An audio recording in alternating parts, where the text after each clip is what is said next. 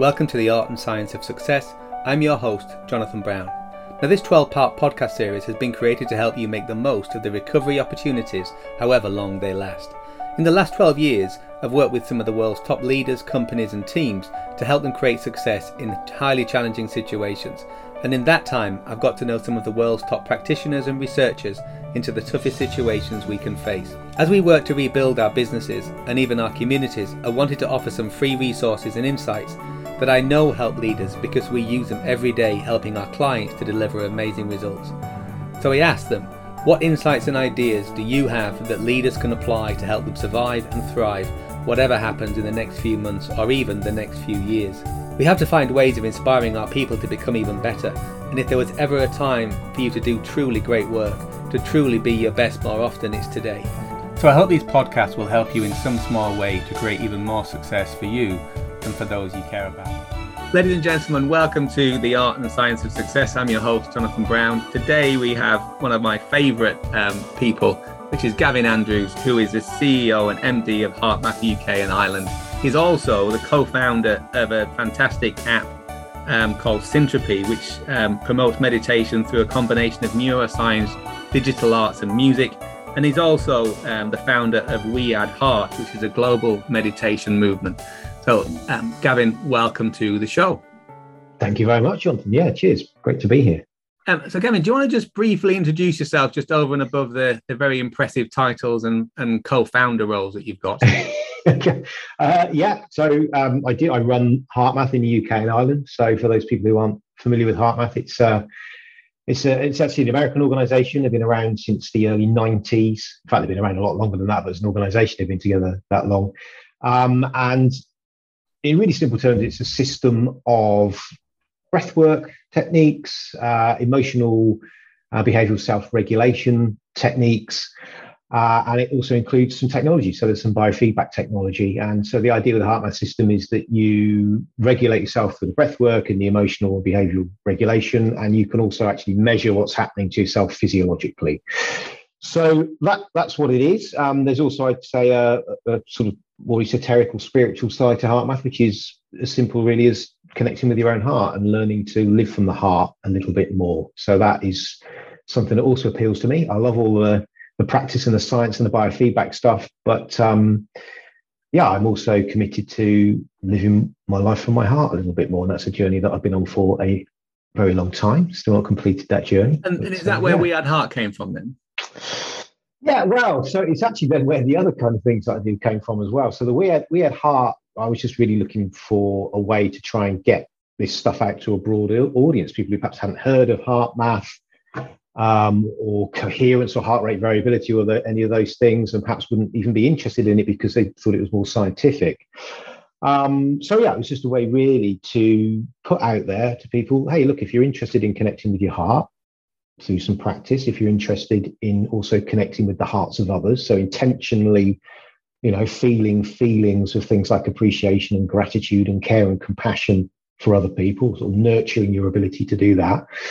And that's where the We Add Heart thing came from. So that is is it's, it's very simple it's just monthly meditations. They're 35 minutes long.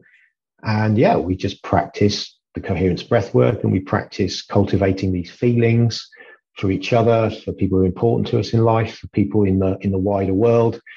Um, and yeah, it's a it's a lovely experience, and we we we're growing now in we're in 33 countries now, I think, and there's something like 120 groups. And um, our friends in the US are about to come on board soon as well, so there'll be a, a big increase. So that that's that's nice to have started that that off. That's something free that we started at the beginning of COVID.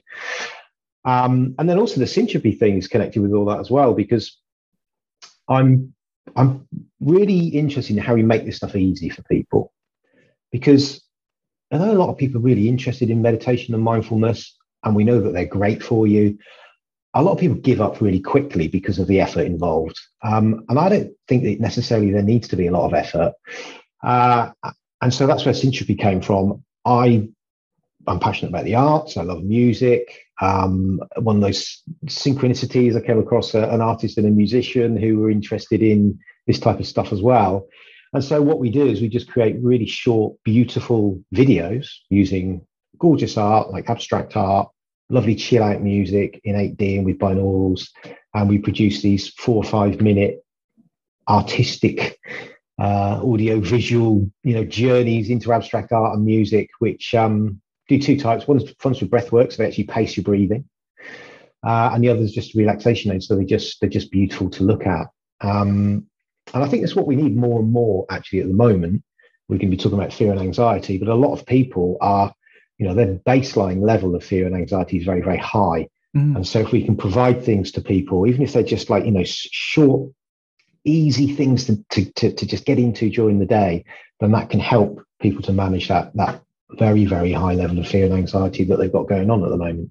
Well, I think what, what I particularly love about your approach, Gavin, is that you got the combination of so we've got the what would look like more traditional meditation, but in a group work with We Add Heart. So that would be a you know an evening practice. You know, you may even light a candle or two right? If you want to, why not? Adds right? adds to the occasion, yeah. Um, and and so in that sense, and that's your deeper meditation. And and we yeah. had a, a, speaker on um, on last week actually, John Butler, mm. who who mm. actually meditates for four hours a day in a church, a beautiful wow. church in Bakewell. Or we had a, a, conversation up on the top of a hillside in Bakewell. So so in that sense, it's really big. It's just that it's well, it's impossible to do during a busy day.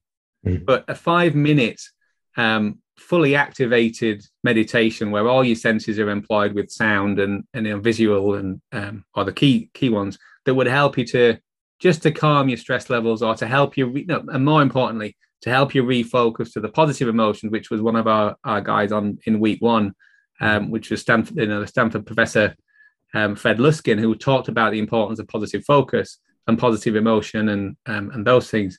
Um, and so you've got that combination of the two, going deep, but also, okay, so day to day, you're really busy. How can we use technology positively um, in order to deepen your, ex- your spiritual practice rather than it being a distraction? Absolutely. Um, you know, we're all used to sitting in front of computers, in front of smartphones. So why not put it on the platform where that's easy for people? Mm. Brilliant. And, and so our conversation, so we've worked in, in this field together for a, quite a long time now, but mm. this, this whole idea for a fear and anxiety podcast um, I just wonder if you want to if you want to share that conversation we had around the the CDC, the amazing CDC data. Um, yeah. On on the you know the on the causes of COVID COVID morbidity.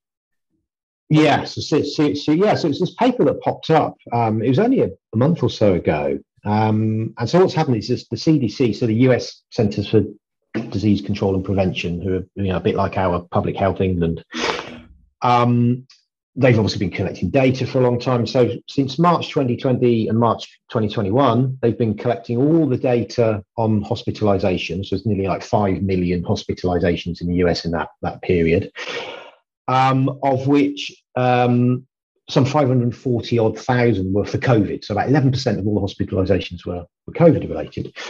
So what they, and that's across 800 odd different hospitals. And so with those 540,000 serious hospitalizations and actually deaths, they were looking at the profile of the patients, the people.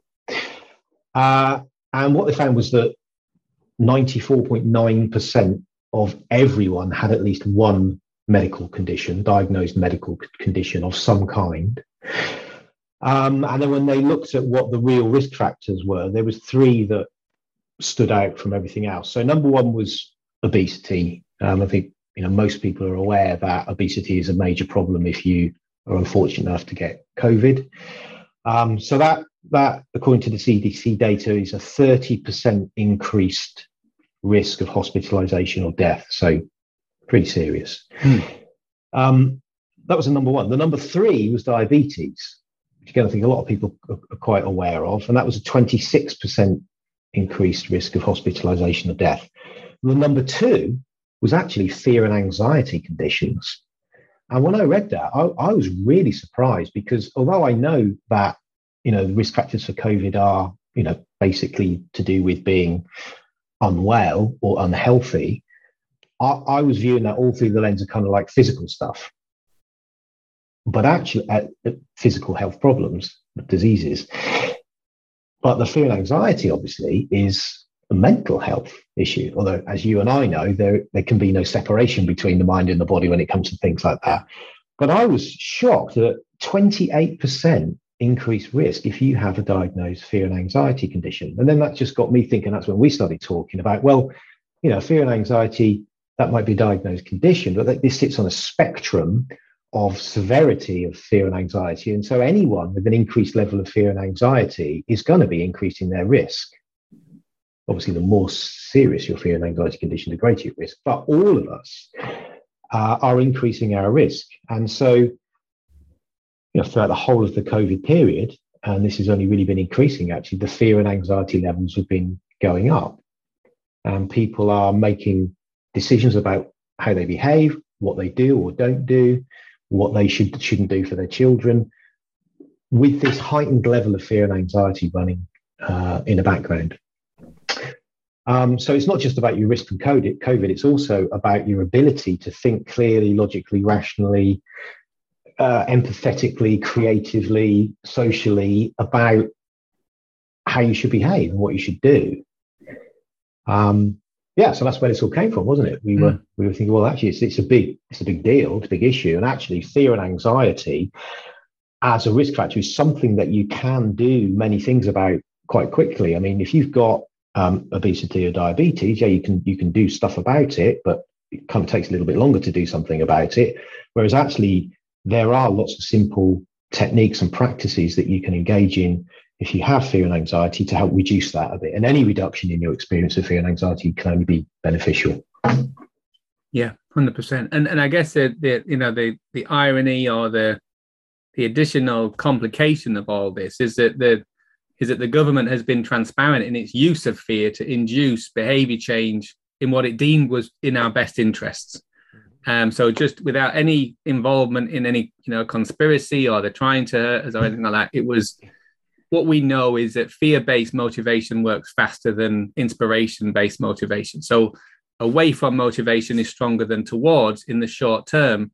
So telling everybody that there's a risk you could die or you could kill your grandmother um, is likely to generate a very strong behavior change or a positive reaction to the advice that they're mm-hmm. giving, um, which I guess at the time when people were much more concerned about the, the, the fatality rates and everything else of, of this new illness, um, we can say that it, it wasn't maybe it wasn't wrong it could but it comes with unintended side effects i guess and, and for me and this is a so the, the organization that did this in the uk was a scientific pandemic influenza group on behaviors mm-hmm. um, which is SPI um, B, um, which was a subset of SAGE. So they were a government agency acting in what they felt was the best interest of the nation, in my opinion.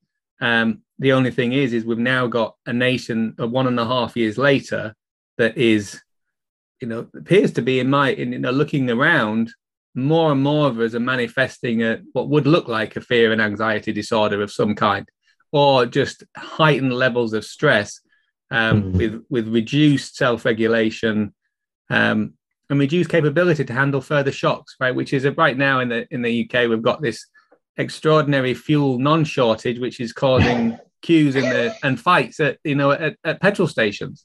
Yeah, um, of people's perceived scarcity. And I had an exchange on on Twitter saying, look, people are behaving rationally because they no longer trust the government's advice because they've been wrong so many times or lied to us, however you want to interpret it. But there's been a difference between what they've said and the reality.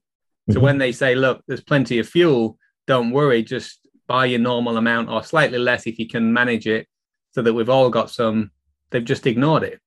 So again, yeah. we've just got this this lack of regulation, which is symptomatic of of people with anxiety and fear disorders. Yeah, absolutely, hundred percent. So that yeah, that that policy of trying to nudge the public's behaviour, or actually, when we look back at it, it was more of a shove than a, a nudge, actually, um, which I'm sure was done with the best of intentions. Um, yeah, the downside of that is that it's created a society with incredibly high levels of fear and anxiety, which is in itself a risk factor for hospitalization and death. So that doesn't make any sense when you look at it from, from this perspective. Um, and yeah, it then predisposes the public towards not trusting the government. Hmm. And mm. you're right, this situation with with petrol, uh, unfortunately, people then default to a more sort of, you know, I'm going to protect myself, I'm going to protect my family, I'm going to get what I need to get. So I'm going to go out and I'm going to fill my car up and some jerry cans um, because I don't know. I can't trust the government when they tell me this is all going to be over relatively quickly. And then in, in extreme, so we're behaving selfishly, basically. And then in an extreme example, you get people behaving in, in violent ways where they're prepared to, you know, push to the front of the queue or even engage in, you know, fights and pulling knives on people and things like that to get some fuel. I mean, it's crazy, but actually, the whole thing is being driven by stress. Mm. You know, fear that I won't be able to drive my van to work, fear that I can't get my kids to school, fear that if I don't get this fuel now, there's not going to be any available for two weeks, so I'm going to fill up some extra jerry cans. Um, that doesn't bring out the best in human behavior. We know that when humans are stressed, they they yeah they basically become predisposed towards fighting running away or playing dead kind of like complete paralysis you know? And that's what's going on in society unfortunately. Um, so what, what this is all about in our conversation is if we recognize this we can see it's going on and we can actually notice ourselves being predisposed towards these feelings and notice our own thoughts feelings and behaviors changing then we can actually do something about it. We can get ourselves back to a better place and so, so the first thing I want to just want to stress to everybody is that regardless of the intention or the actions of of the government, um, I'm assuming positive intent. But mm-hmm. but the most important thing is that if you've been not living in a society where they've used fear as motivation, then you feeling fear and anxiety is a perfectly normal reaction.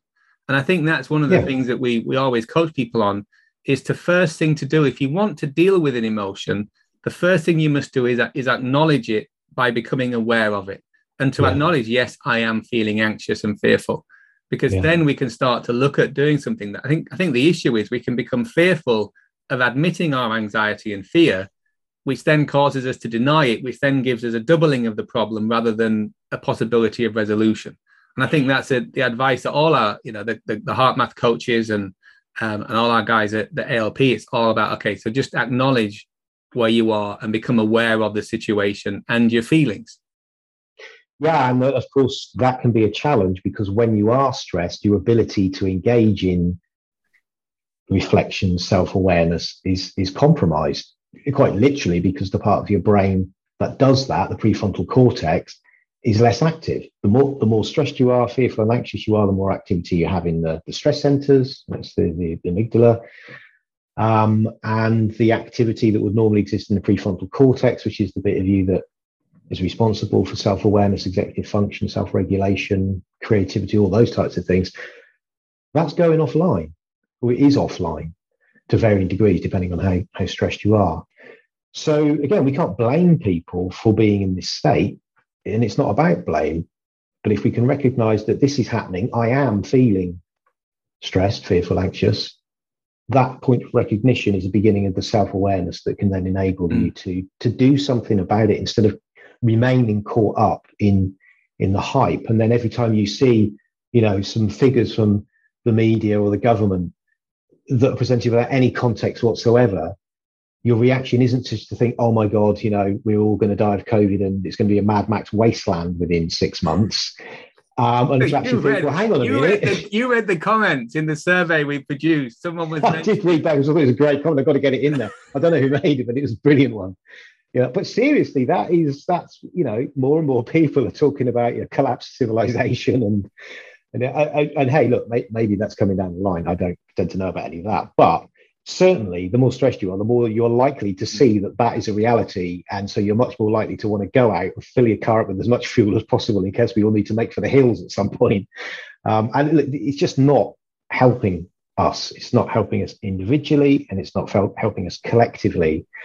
And if we don't find ways to rein in this, this level of fear and anxiety that is existing across society, I don't think it bodes well whether it's Mad Max Wasteland or not, no, it doesn't I mean, bode well for society. And we, well, what we end up with is if we're all anxious and fearful and just looking and, and so overwhelmed that we only think of our own interests and the very own short-term interests, is that we then generate the shortage that we're fear we're fearful of.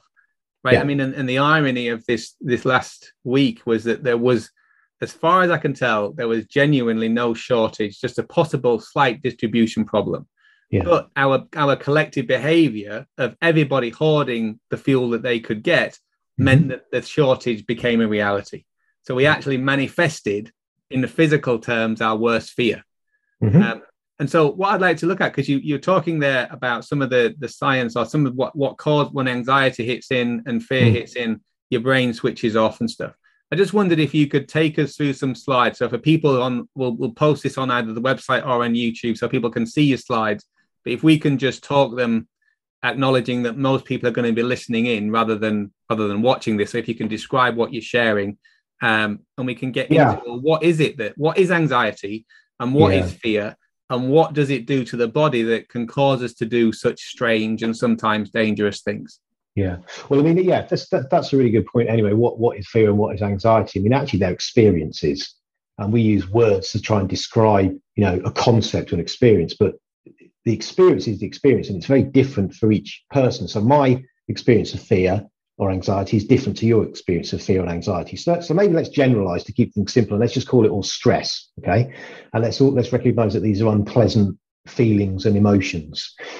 Um, so, so when we experience stress, unpleasant feelings and emotions, you know, a lot of very complicated stuff happens within our bodies and our brains again, let's try and keep it, it really simple. The, the, the, first thing that happens is that you know the autonomic nervous system goes into uh, a, a, sympathetic straight state. So what that's like is imagine yourself like an engine. It's like you're, you're going into accelerator mode.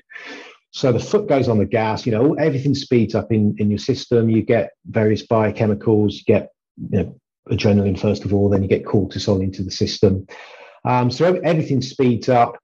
Uh, and then the rest of the body uh, and indeed the brain respond to that, react to that. Uh, one of the things that happens in the brain is that the activity shifts more towards the stress centers. So they're the bits of the brain, the oldest and evolutionary term bits of the brain that are there to, to keep us safe. So they're the bits that are particularly effective at meaning that we fight, flight, run away, um, freeze or faint. And um, so we go, go into that mode to varying degrees based upon how significant the stressor is. One of the interesting things that happens here on the basis of the, the HeartMath system is what happens to the heart. So the heart not only speeds up, um, but it changes in its rhythm as well. So this is where I'll I'll show a slide, and for those who are just listening, I'll just um, I'll talk through what's on the slide. Okay. So we've got a slide here, it's titled Heart Rhythms and Emotions. Um, in this first transition I've just shown, what you're seeing here is a heart rhythm. This is this is not like you would see if you're watching Casualty on TV and you're seeing the ECG, the beep, beep, beep. That's not what you'd see. Okay, you can't you can't actually see the individual heartbeats here. What you're looking at is the interplay within the heart's rhythm where it's speeding up and slowing down. So what we're seeing here is a very chaotic line. It looks a bit like a you know an earthquake sign you see like a size size sizeometer. Are they called sizeometers? I don't know. You know what seismologists use those things.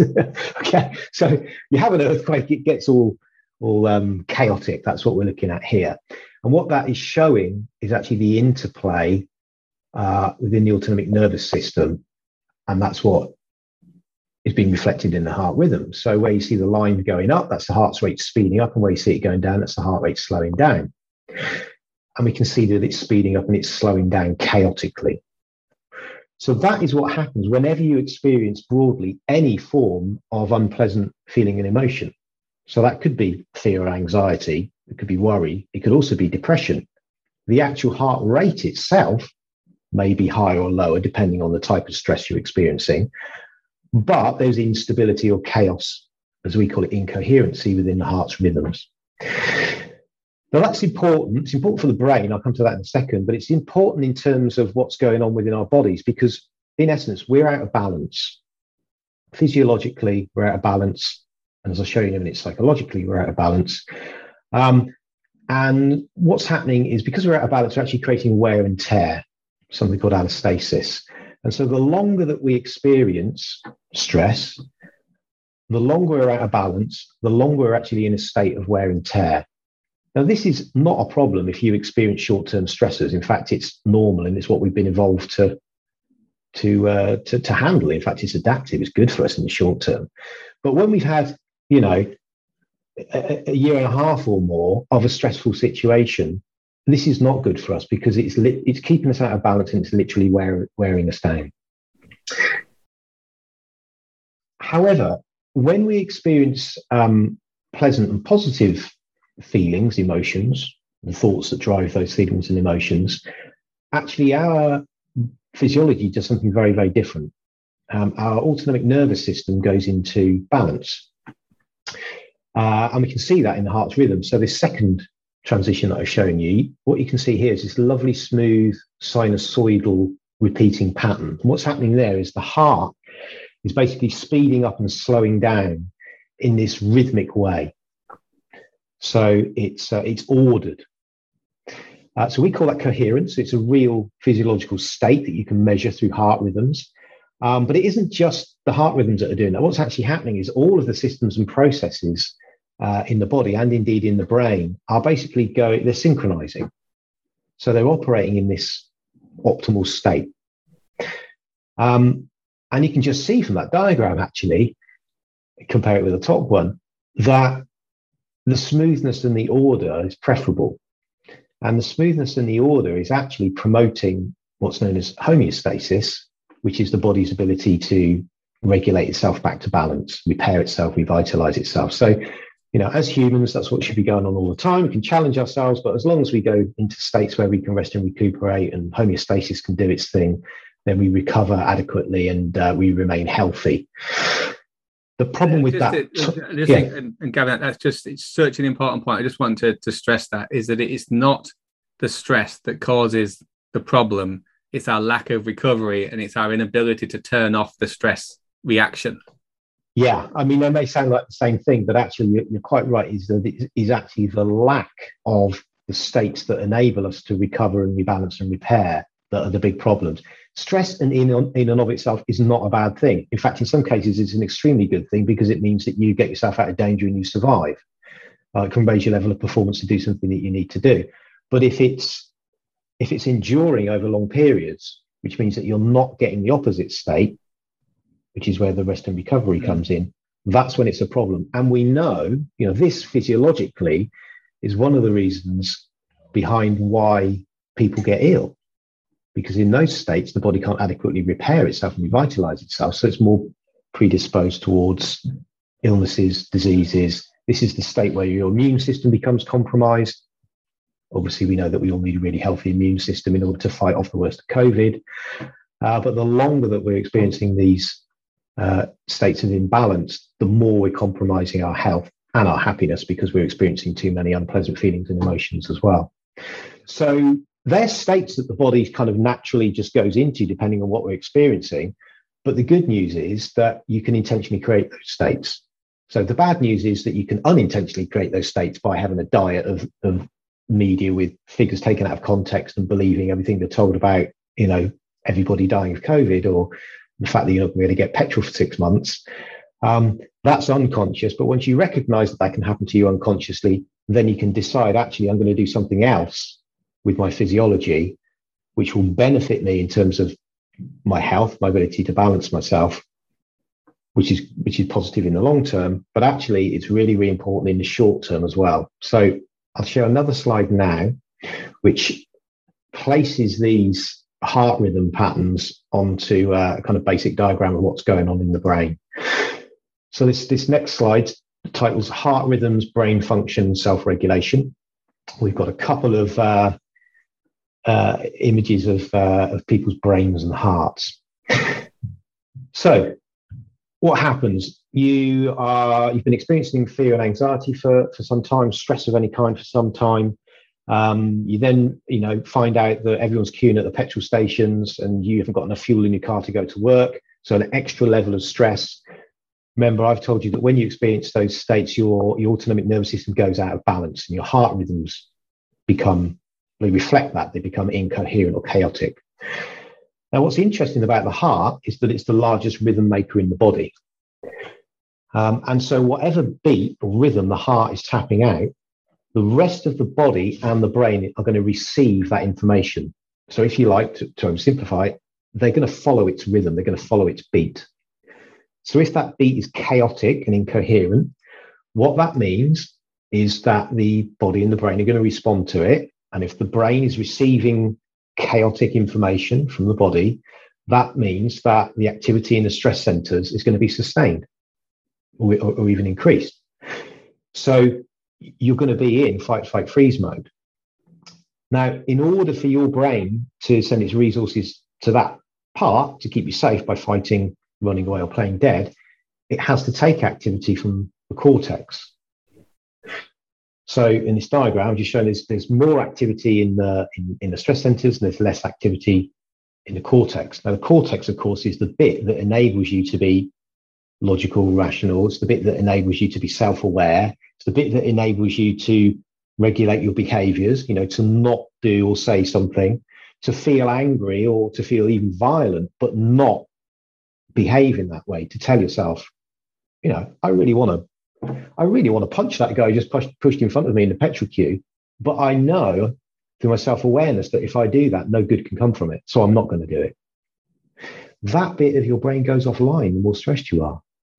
So that's why, you know, probably you'll see these videos of these, you know, guys fighting on the forecourts. That's why they're doing it. The bit of their brain that says to them, that's a really bad idea. You know, you at the very least you might get arrested. Worst case scenario, you might get badly injured, or you might end up killing someone, or they might end up killing you. But the bit of the brain that enables you to see that possibility and regulate yourself is, is offline to varying degrees. So it's it's a bit like a lobotomy, basically. And this, of course, is on a spectrum of of severity, but all of us who've been experiencing the fear and anxiety for the last year and a half have been more in the activity in the stress centers bit of our brain than the prefrontal cortex bit of our brain, which is making it harder and harder to engage in being logical and rational about the information we're being provided, like asking questions about, you know, what's the context for these numbers? What's my relative risk instead of my absolute risk? Um, preventing us from, from, from engaging in is preventing us from recognizing that we need to look after ourselves. what the HeartMath system is based upon is just recognizing I'm stressed and that's going to compromise all of that higher order thinking, and then doing something to yourself to get you back in the right place. so this, what I've done now is built a transition on the slide which shows the other example where you're creating this the, the coherent heart rhythms. So this is done initially through regulating your breathing most people don't realize just how powerful breathing and breath work is. But if you can slow and deepen balance your breathing, it has an immediate impact on your autonomic nervous system and on your heart rhythms.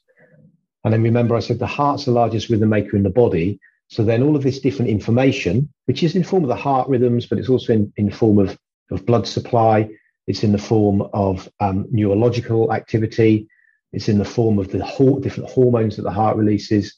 This ordered and stable signal, if you like, message goes to the body and to the brain.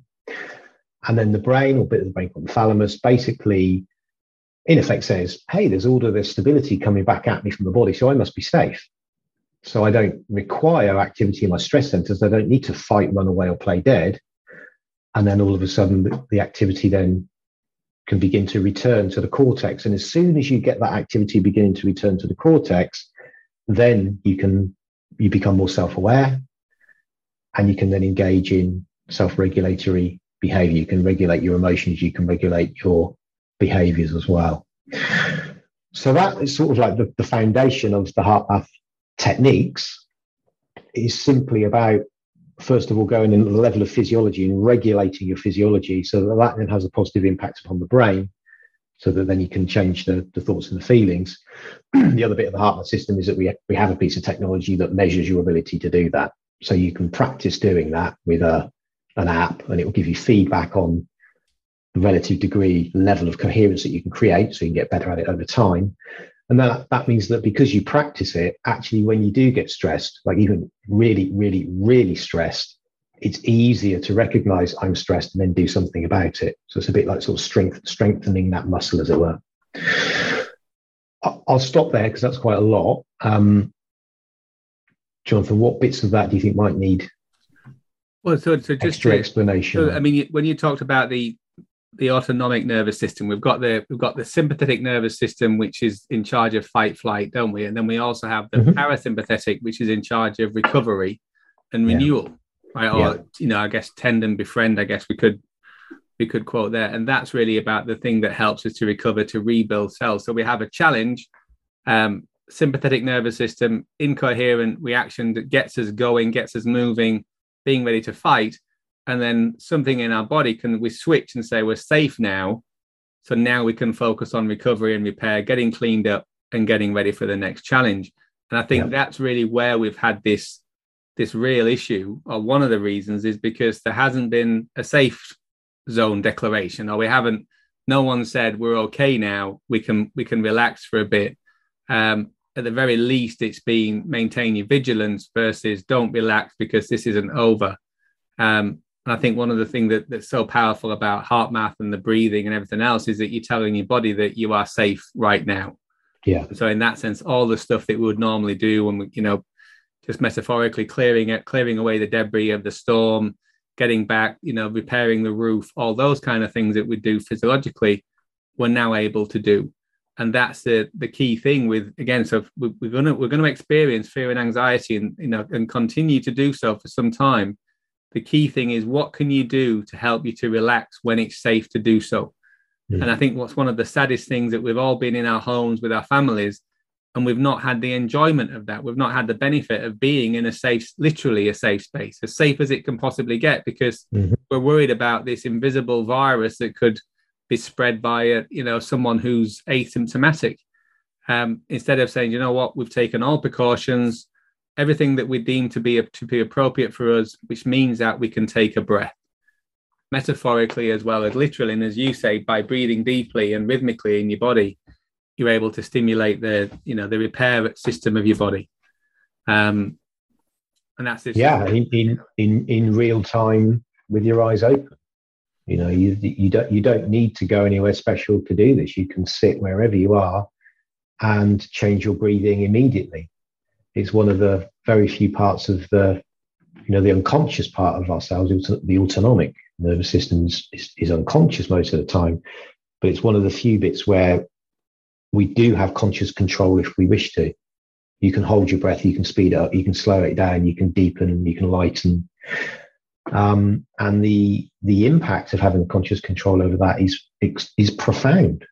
It significantly changes what your physiology is doing literally, especially with practice, literally within a breath. Hmm. Um, and that that is so empowering to know that that's available to you. And of course, unfortunately, most people don't know that's available to them. And the other side, this isn't magic. So if you don't practice it, then even if you do know it's available to you, when you're stressed, you forget because the bit of your brain that needs to be online to tell you it's available to you it is offline. So while this is very, very simple, you know, the techniques do require dedicated practice. It needs to be, uh, my, my, belief is, and I know it's your belief as well, Jonathan, is this is a daily practice. You know, I, I, I will always do 20 minutes of at least what we, what we call heart focused breathing, if not other types of techniques, and at least 20 minutes a day of specific breath work. And then throughout the day as well, ad hoc, if I notice that I'm thinking or feeling something stressful, if I notice in my body a tension or whatever, I'll do something about it there and then as well. So there's, for me at least, there's a part of it which is a dedicated daily practice, and then there's the ad hoc as and when I need it practice. And for me, that means I can kind of keep on top of uh, the body's natural predisposition to go back into the stress state. Because let's let's face it as well, that is a natural predisposition throughout the whole of our evolutionary history we have evolved to become very, very good at looking after ourselves and protecting ourselves. You'll never turn it off. Um, the problem is that in the world that we live in, a, a, lot of the time that predisposition is not helpful and it's not necessary because we aren't actually in danger. Or, no. or, or, even if we are in danger, it's not the type of danger to our life, and it's a danger that requires a you know sophisticated and complex, um, thoughtful uh, solution as opposed to just fight or play dead you know, and, and I think that's it again, just to just to stress to people, just to, to to name what you're experiencing, to verbalize something in front of people who you know can be trusted. That's a key thing. So you're not making mm. your challenge worse. If you say, you know what, guys, right now I'm just feeling a bit anxious or I just feel a bit overwhelmed. Um, and then it's like, what can I do with the energy that my body's produced? And so you could just say to people, could we continue this conversation by having a walk and, and have a conversation yeah. whilst walking around? And what that then does is that shifts the energy in yeah. your body so that you, your body's primed for fight, flight, freeze. So you're actually, there's an element of flight in your in your walk. But what it also does, the walk creates a rhythm because mm-hmm. you're doing one step after the other. And so that then can help you generate coherence in, you, in yourself, but also interestingly, in the other person. So if you're having, especially if you're having an argument, sometimes I will be quite calm in a situation with a, you know, I'm having a bit of a heated conversation with someone in a turnaround. And I'd say to them, do you, want, do you mind? I'm getting a bit stressed with this. Do you mind if we go for a walk?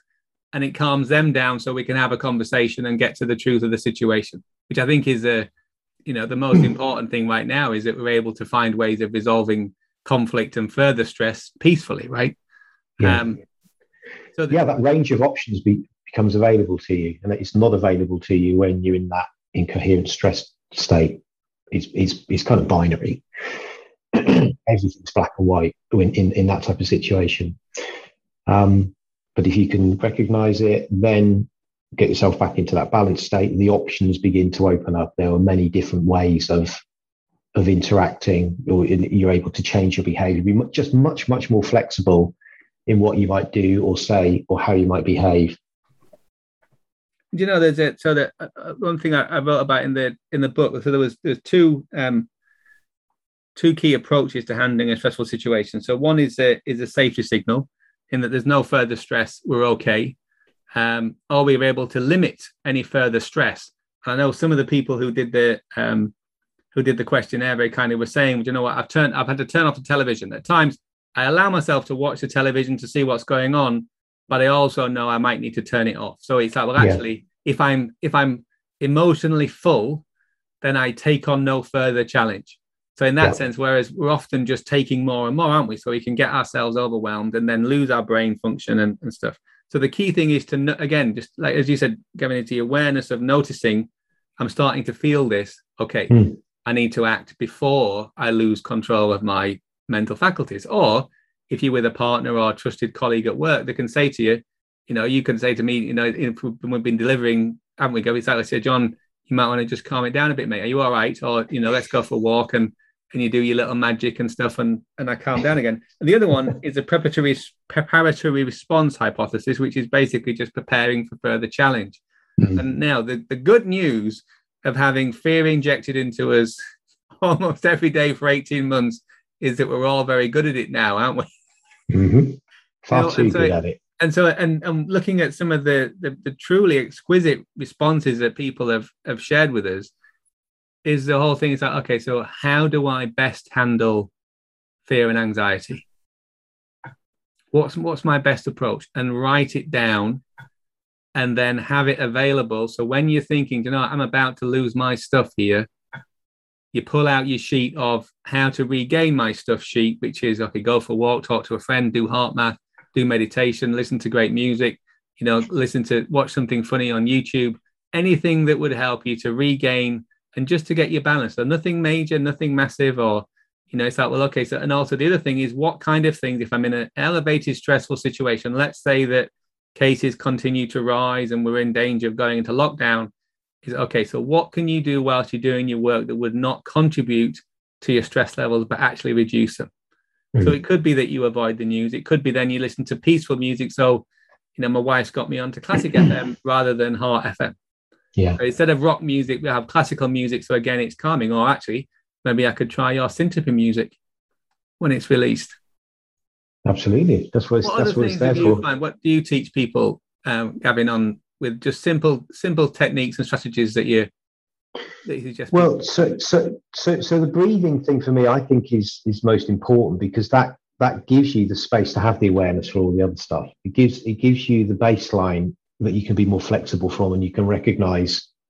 I'm watching a bit too much news here. I'm I'm I'm you know for me this is a, great way of thinking about this is like too much or too little of anything is not good for you.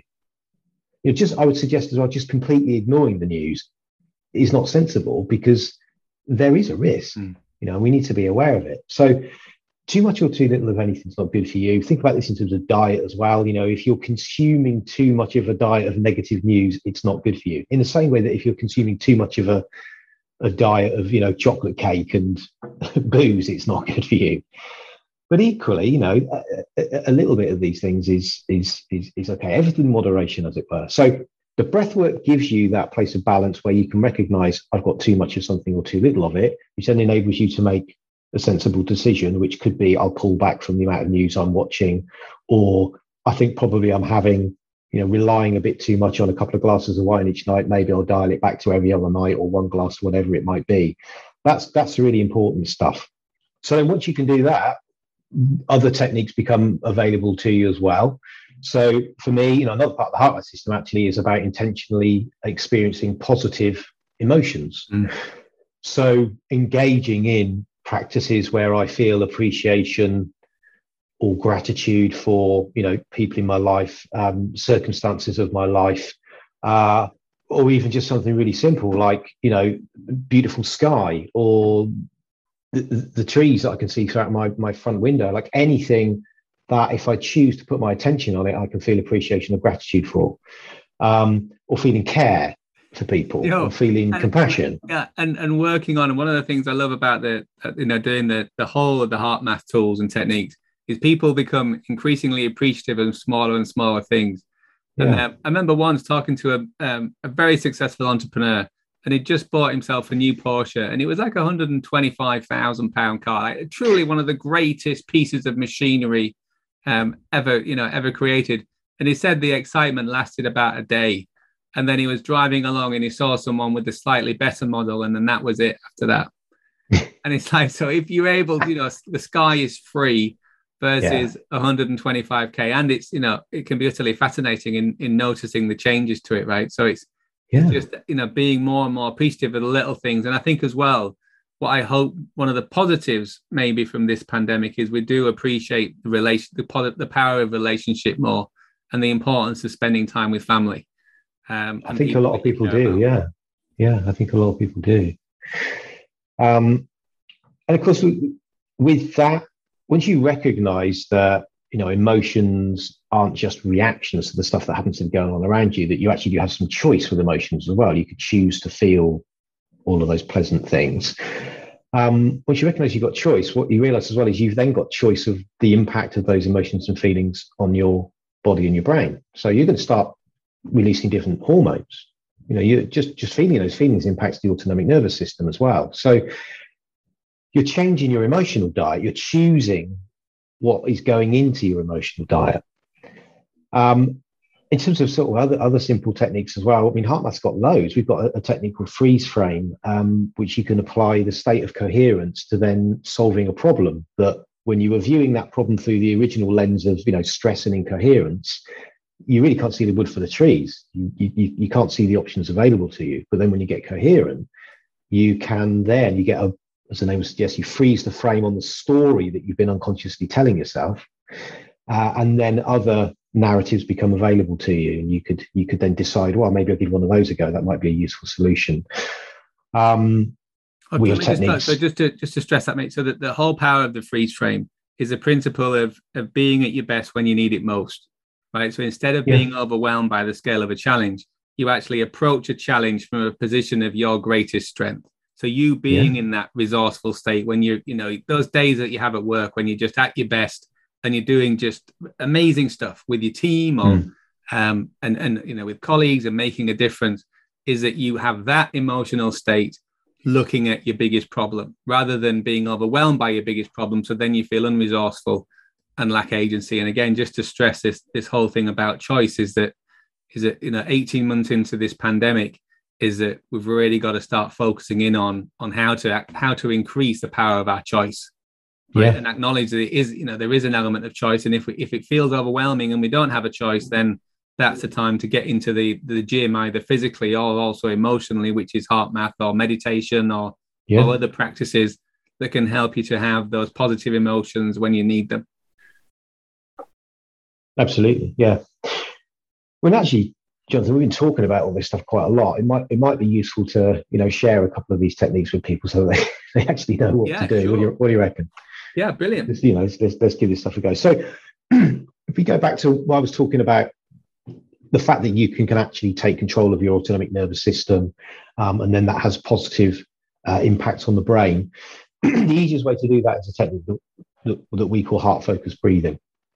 So we'll, we'll do this for a couple of minutes. I'll just talk you through it. I mean, it, it, it's so simple, but the impact uh, is profound. So I'll invite anyone who's listening to just get themselves nice and comfortable. You know, sit up nicely in your chair and keep your eyes open for this. The heart techniques are designed to have eyes open, but equally, if you'd rather close them, that's that's fine as well, not a problem. And so the first thing that, that we do with the techniques is we like to shift our attention, our focus, our awareness out of you know the racing head the thoughts the worries or whatever and, and, try and put some of that into the body. So we shift the awareness and attention down into like would be the heart or the chest area. Um, some people are able to put attention into different parts of their body. They're very good at it if you are. It's a great skill. Uh, if you're not so good at it then actually just simply putting your hand on your chest is a great way to just notice that part of yourself so you can feel the pressure and you can feel the warmth of your hand. Okay, so then the next thing that we do is just just slow and deepen our breath. So just take two or three nice, deep, slow, comfortable breaths. Don't breathe too deeply. Um, but most people are breathing far too quickly and shallowly, anywhere between 12 and 20 breaths a minute, most people. What we're going to do shortly is we're going to reduce that down to six breaths a minute. But just, yeah, begin the process for yourself of just slowing and deepening. And as you're doing that as well, just notice if your belly is a bit tense and just intentionally relax the belly so that when you breathe, you can feel it expand. And when you breathe out, you can feel it contract. And also just notice if there's tension anywhere else in the body, and then just to the best of your ability, just let that go. Okay, so now what we're going to do is we're going to breathe at a specific pace. So for most people, the state of coherence can be achieved um, with a breath cycle of 10 seconds. Now, some people, they might need it to be a little bit faster, some people a bit slower. So it's not like everybody's 10 seconds. We're all different. Um, but for most people, 10 seconds will get you a you know a high degree of coherence, even if not not your optimal level. We'll we'll do that together. So what I want you to do is just imagine that the breath's flowing into and flowing out of the heart of the chest. So I know it can't literally, don't hold the breath up high, let the belly relax. But it's just imagining that the breath is flowing in through the heart of the chest, flowing out through the heart and the chest. And we're going to try and pick up a 10 second breath cycle. So that's five seconds for the in breath and five seconds for that out breath. Okay. And so just count yourself, whatever you think is a second is going to be close enough, don't worry. Breathing in for the count of five.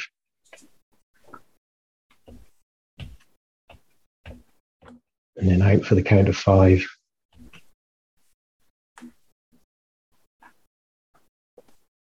We're literally just going to sit with that for a minute. Okay, so just keep the breath flowing. Don't hold the breath at all. Just gently cycle it.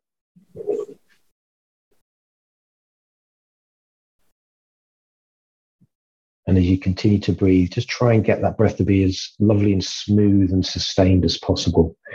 So if you can feel a bit of catching or jerkiness, okay, just gently see if you can smooth that out so that you've got the same volume all the way through the five seconds of the in breath and all the way through the five seconds of the out breath.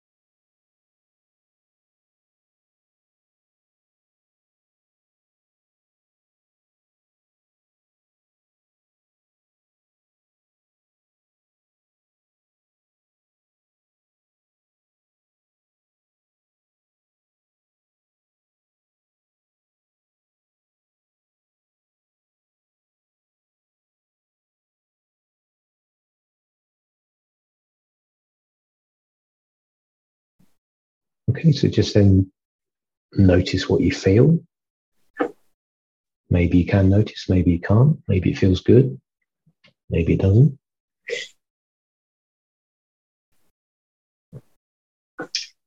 So that is called heart focused breathing. It's very simple. At the very least, when you can't control anything else that's going on around you, you can actually control your breathing, so long as you remember to. What we'll do now is we're going to add a level to this. So keep the breathing going, keep the breath flowing. And what we're going to do now is we're going to add uh, a positive or pleasant feeling or emotion to the breath work. So, what I'd like to invite you to do is just to recall someone or something for which you feel genuine care, appreciation, gratitude. One of those types of feelings. so, it could be a person, could be a place, memory, it could be your pet. You could look out of your window, which could just be nature or skies. It really doesn't matter what it is, just needs to be something that you could connect with, that you could feel care, appreciation, or gratitude for.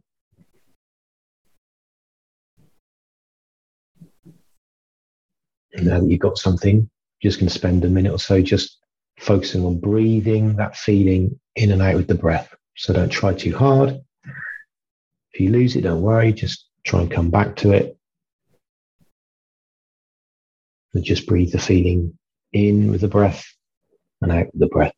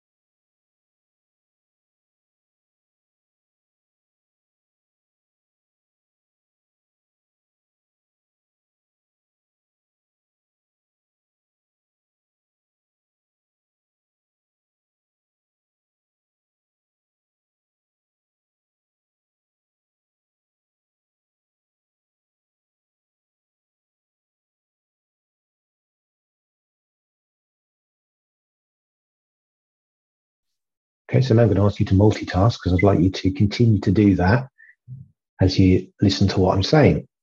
So the idea with the HeartMath techniques is that we can have these running kind of in the background as we're doing other things. So what you just experienced then, when we did the first part of that, which we call the heart focused breathing, you very quickly put yourself into a state of coherence. So you've just taken control through your breath of your autonomic nervous system, which has then impacted the heart's rhythms, which has then sent this different ordered, stable information signal to the rest of the body and the brain. And then in response to that, the brain, particularly if you were feeling, you know, anxious or stressed beforehand or whatever, then the activity in the brain would begin to shift. So what is actually happening is that the brain synchronizes with the the rhythm of the breathing, um, and the brain activity becomes coherent and it especially impacts the uh, the prefrontal cortex, so the bit that's about self awareness and self regulation broadly, executive function. So that's what the breath did, and then because you were in that place where the prefrontal cortex was available to you, and then asked you to recall something or someone for which you felt care, appreciation, or gratitude. If you couldn't, don't worry. I mean, this is you know, it's all about practicing. It's easier the more that you do it. So just if you didn't manage it then, please don't give up. Keep practicing this stuff. Um, but if you did, then you would have got something in addition to just what the breathing alone does. So the positive, pleasant feelings, the emotions, um, increase the amount of coherence, both from the heart and also in the brain. And if you really connected to the feelings like the care and appreciation, then also you'd have begun to impact your hormonal system. So, for example, if you really felt care for somebody that you loved, chances are you could have started to produce some oxytocin, which really benefits us in terms of buffering stress and makes us more pro-social. Um, but certainly, you would have started to increase more of a hormone called DHEA as well, which is a vitality hormone. We need it at high levels to help us repair and recover. And you certainly would have stopped or significantly reduced the amount of adrenaline stress, you know, adrenaline from stress and cortisol, the stress hormone from stress. You would have reduced those as well significantly. So just a really simple practice where you slow, deepen, and regulate the breathing, and then make a conscious choice to experience a different type of emotion. On top of that, has a really profound impact upon your body and your brain, and then upon the way that you're able to think and feel about things and the behaviors that you might engage in subsequently. So that's called heart focused breathing. That's just the breathing bit.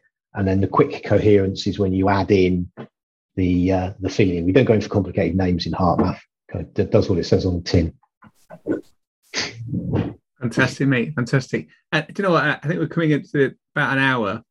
Mm. Uh, I just wonder if you wanted to. Um, I mean, the, the amount of information people shared in the in the questionnaire was was staggering, and I just I just like I just have to think about what we can do to to help people with all the other advice and and experiences people had.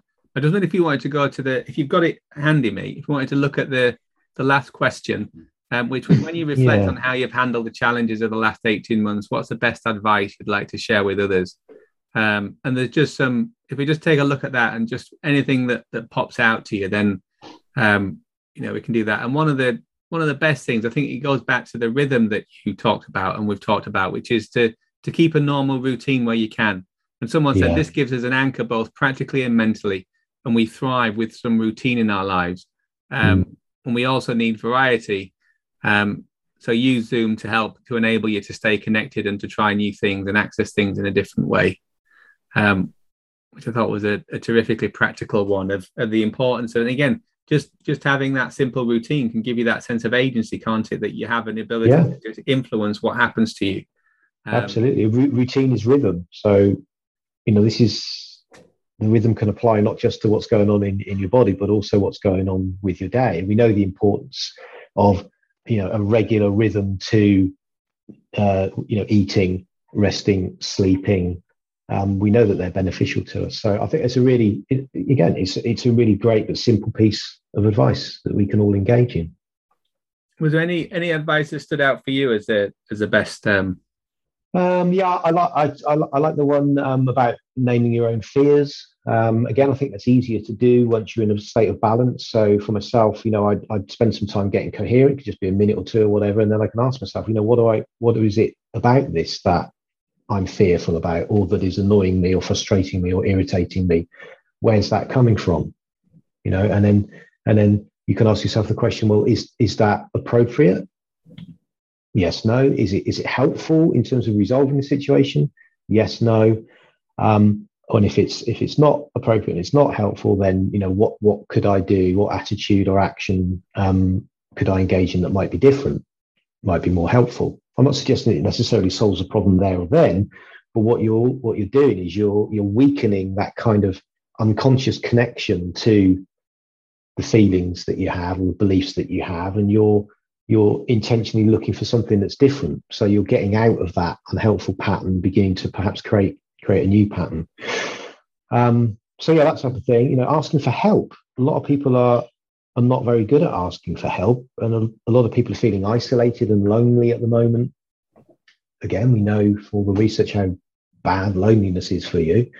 Um, we also know that sometimes when you ask people for help, they come up with amazing solutions.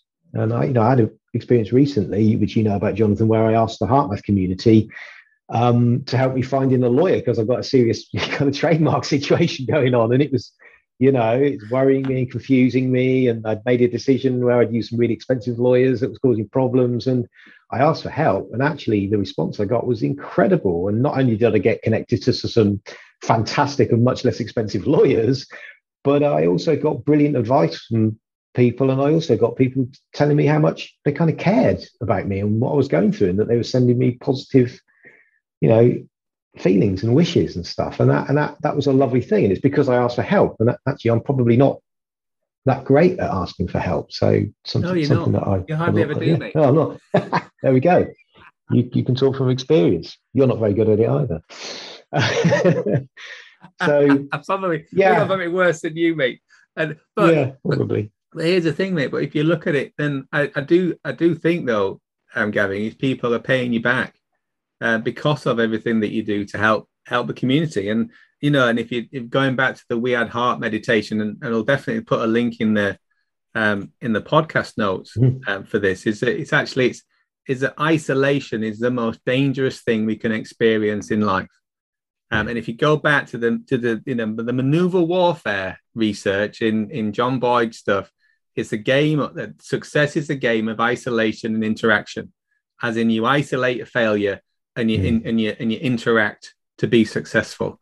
And so, in hmm. that sense, and I think it's one of the most dangerous things of the of the pandemic reaction is we've isolated ourselves for very good reason, but it's actually well, it's a poisonous thing.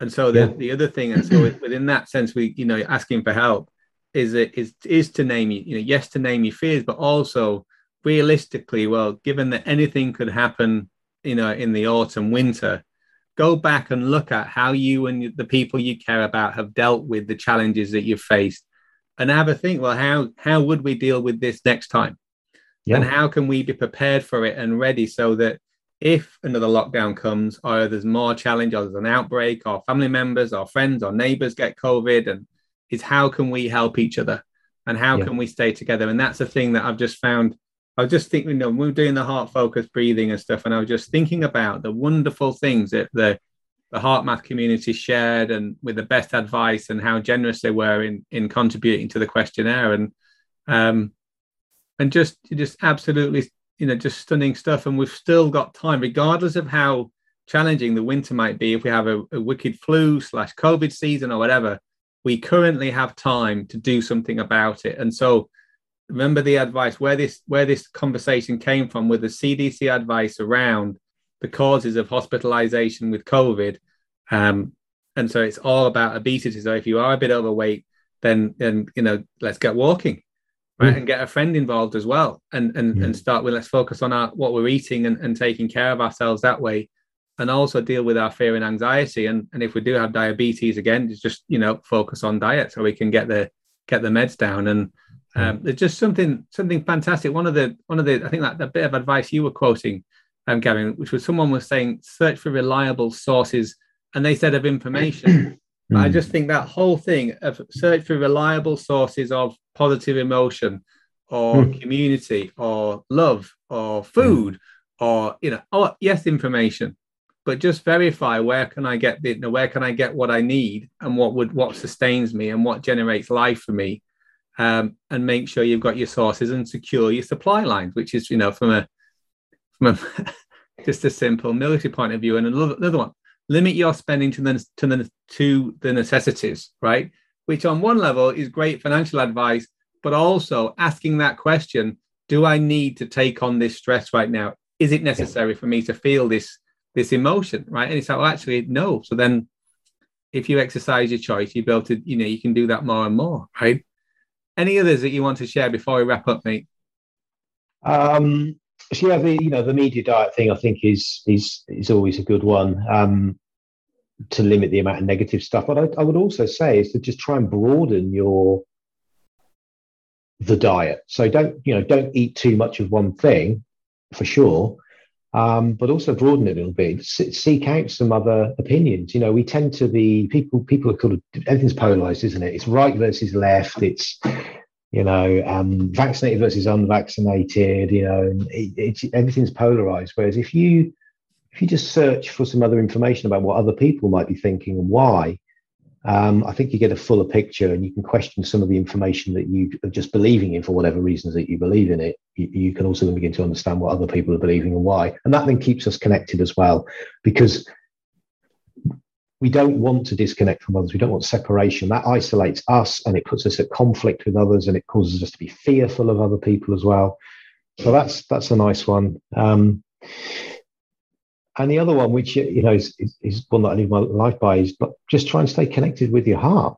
So I think that these techniques, because they're heart focused, enable you to to connect with the heart.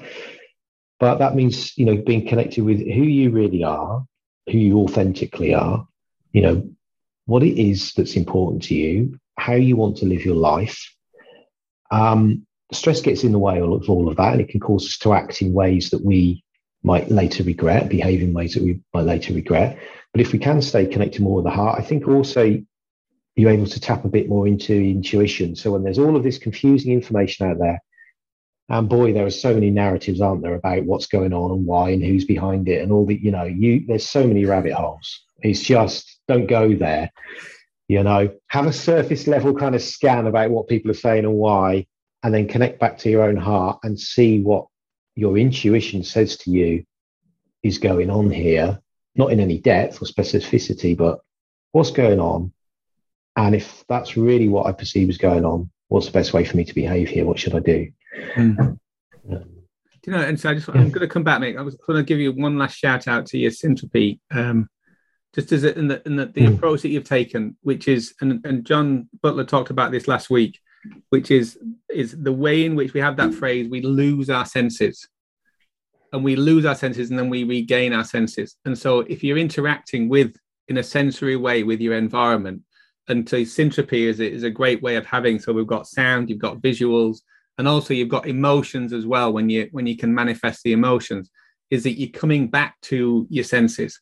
And that's the, mm. the most important thing is that you're present in that moment and you're able you're, in, you're interacting with your environment from a what's going on kind of thing you know am i going to get into a fight if i go to the petrol station so you can remain vigilant um, but also as well you can maintain a focus on what's really going on and what's happening for you and people around you um, and that's what I think I love about your, you know, your approach with with syntropy gathering. And I'll be sure to put that in the in the link when it's when it's um, comes out. But there was one yeah. last thing I wanted to share because it was it was just this a brief paragraph. Well, well with, the syntropy, just to say, well, we we will send a, a, video that people can access before the app's out. Even we'll send a video that people can just watch on their phone or their their computer. Fantastic. So that's a that's a freebie. Thanks so much. So the one last thing is someone wrote in the in the in the on the questionnaire said the best mm. advice said this too will pass. Keep your spirits mm. high, find things that make you laugh, create music playlists that lift your spirits, connect often Wonderful. with nature, and try and practice heart centered breathing as often as possible. Put notes around to remind you of the things that will help and keep in touch with those that are important to you. Yeah, amazing. What a great that's the, that's the way through. That is the way through. um, so guys, just just stick together. Um, and we'll get through it. And let's let's get prepared for whatever might come our way. Mm-hmm. Um, and if you need to do any clearing, then I can't recommend HeartMath um, any more than than I already do because it's it's it's for me it's the best way of getting clear during the the day and the moment. Um, and as, as we've said in this this podcast, the challenge is not the stress itself in and of itself; it's that we're unable to clear it. So let's get clear so that whatever happens in the winter and um, and in the months ahead, we're doing it and we're dealing with the situation together. Um, and we're at our best. Gavin, thank you very much as always, mate, for um, for your generous contribution. My pleasure. Absolutely loved it, and yeah, grateful to be given the opportunity to share some of this stuff with people. So thank you. And if, if people want to find out more about your stuff, mate, what so we're going to have a, a link to Syntropy. Um, if we wanted to, if someone wanted to join We Add Heart, what what do they need to do? just, all they need to do is go to weaddheart.com and then you can find a group. It could be a local group for you, or you could decide actually I'd rather join a group over the other side of the world. We've got them in 33 different countries. So the thing is, join a group wherever it might be. Join a group, different group each month. Doesn't really matter. Um, but simple as that. It's free. So you, you know, just uh, yeah, join a group and experience it. And if it's for you, keep coming back for more. And Syntropy will share one in the we share an example in the notes. And if you wanted to find out more about HeartMath, is that heartmath.co.uk? Yep. So HeartMath UK and Ireland. Um, web address is simply heartmath.co.uk. Um, and it, I'm very happy if anyone wanted to contact me directly. So um, probably the easiest way is just info at heartmath.co.uk. I will see that. It's easier to remember than my personal email. So yeah, very happy um, for anyone to get in touch. Brilliant, mate. Thanks very much for uh, for your time, and see you soon. Thank you. Cheers. This has been The Art and Science of Success. I'm Jonathan Brown. If you want to learn more about the topics we've discussed today, be sure to visit alppartners.com where you'll find the show notes and other resources. And if you join our community there, you'll get access to even more battle tested ideas to help you create success for yourself and your organization. You can also arrange a free call to explore how we can help you accelerate learning and performance in your organisation. If you enjoyed this show, be sure to subscribe, and if you have a minute, pop over to Apple Podcast or Spotify to give us a positive rating. Thanks for listening.